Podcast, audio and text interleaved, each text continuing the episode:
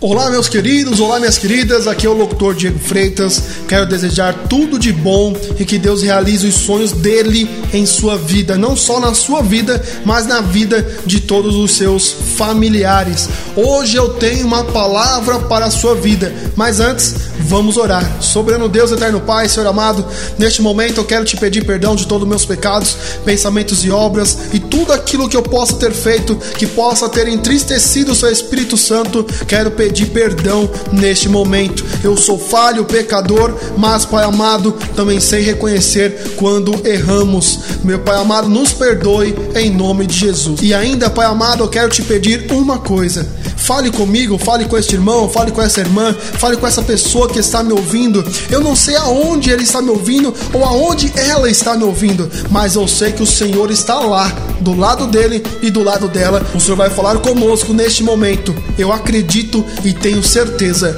E assim, Pai amado, como músico, utiliza o instrumento de corda, o instrumento de percussão, o instrumento de sopro para alcançar, Senhor amado, a nota musical e para que o instrumento faça o som que ele quer, que ela quer. Eu venho te pedir que venha usar a minha vida como instrumento em suas mãos. Que a partir de agora, Pai amado, a minha vontade, os meus pensamentos, as minhas atitudes sejam colocadas de lado e que o Senhor tome posse deste instrumento, porque sabemos, Pai amado, que nós somos templo do Espírito Santo e quando o Senhor quer falar com o seu povo, o Senhor toma posse do instrumento a qual o Senhor quer usar.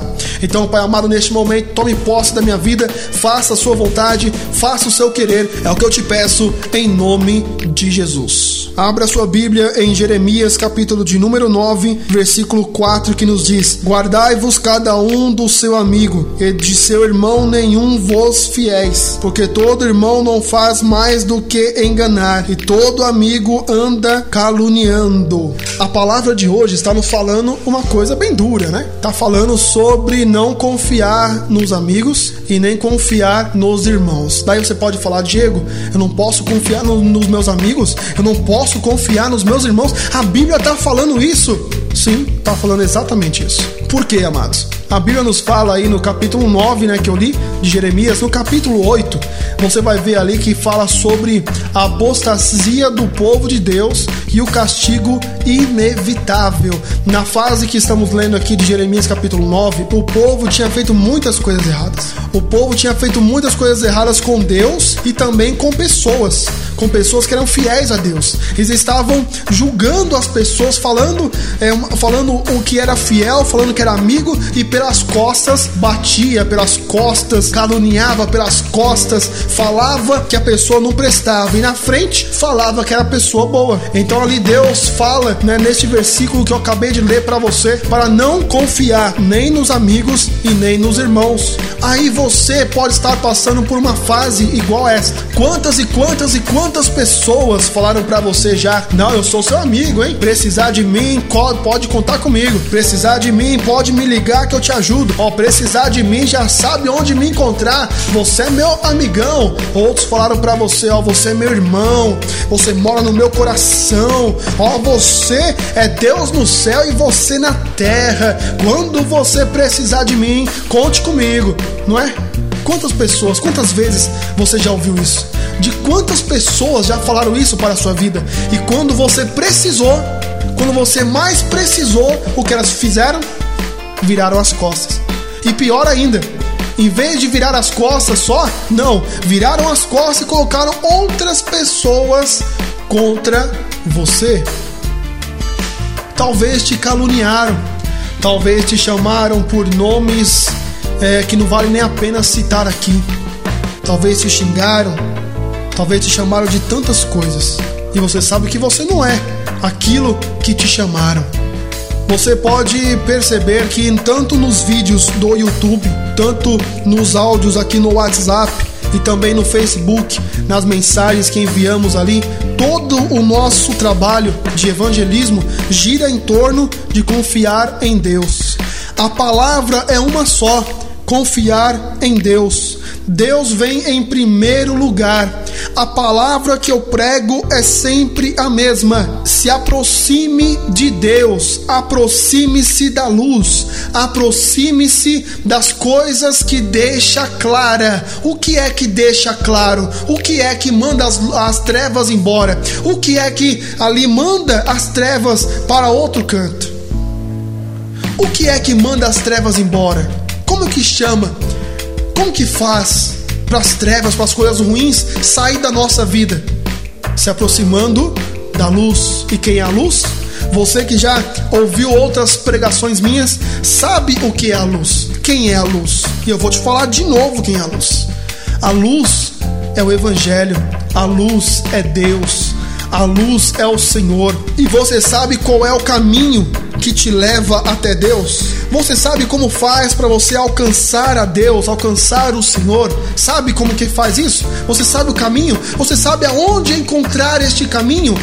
Este caminho se chama Bíblia Sagrada. Hoje eu vou te dar uma receita que a receita do sucesso vai três ingredientes: Bíblia, oração e Deus.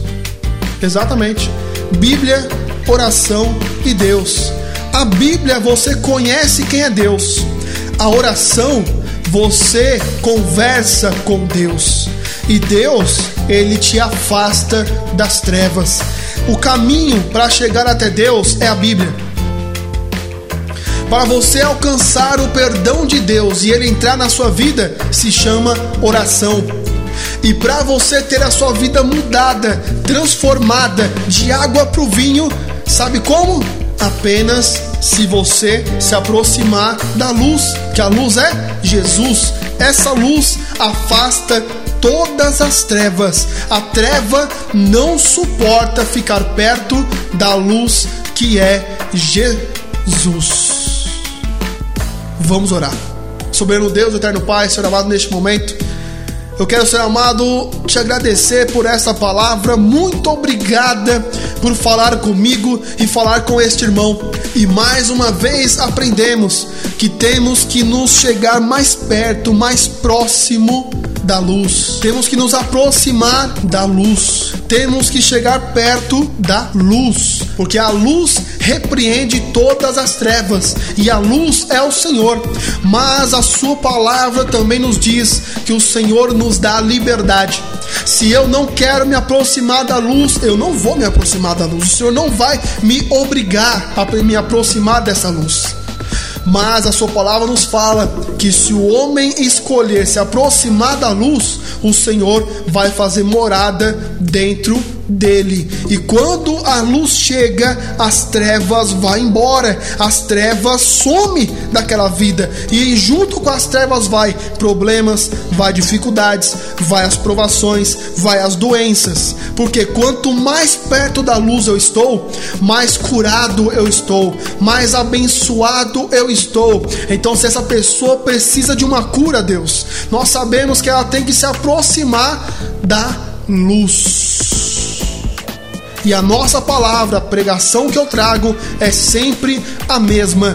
Saia das trevas e se aproxime da luz, porque perto da luz tudo vai se resolver. Então, Pai, isto o Senhor tem colocado no meu coração e já temos muitos resultados.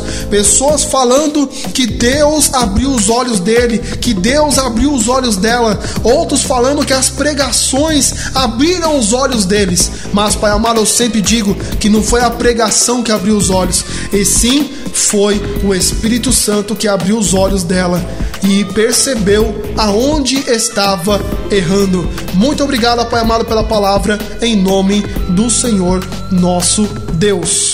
E se você quer receber essas mensagens, eu quero te convidar a me adicionar no WhatsApp. É isso mesmo, no aplicativo WhatsApp. Se você me adicionar como seu amigo, eu vou te mandar essa mensagem junto com todos os nossos outros amigos toda segunda-feira e toda quinta-feira às 7 horas da manhã. O meu WhatsApp é o número 11 94648 8893.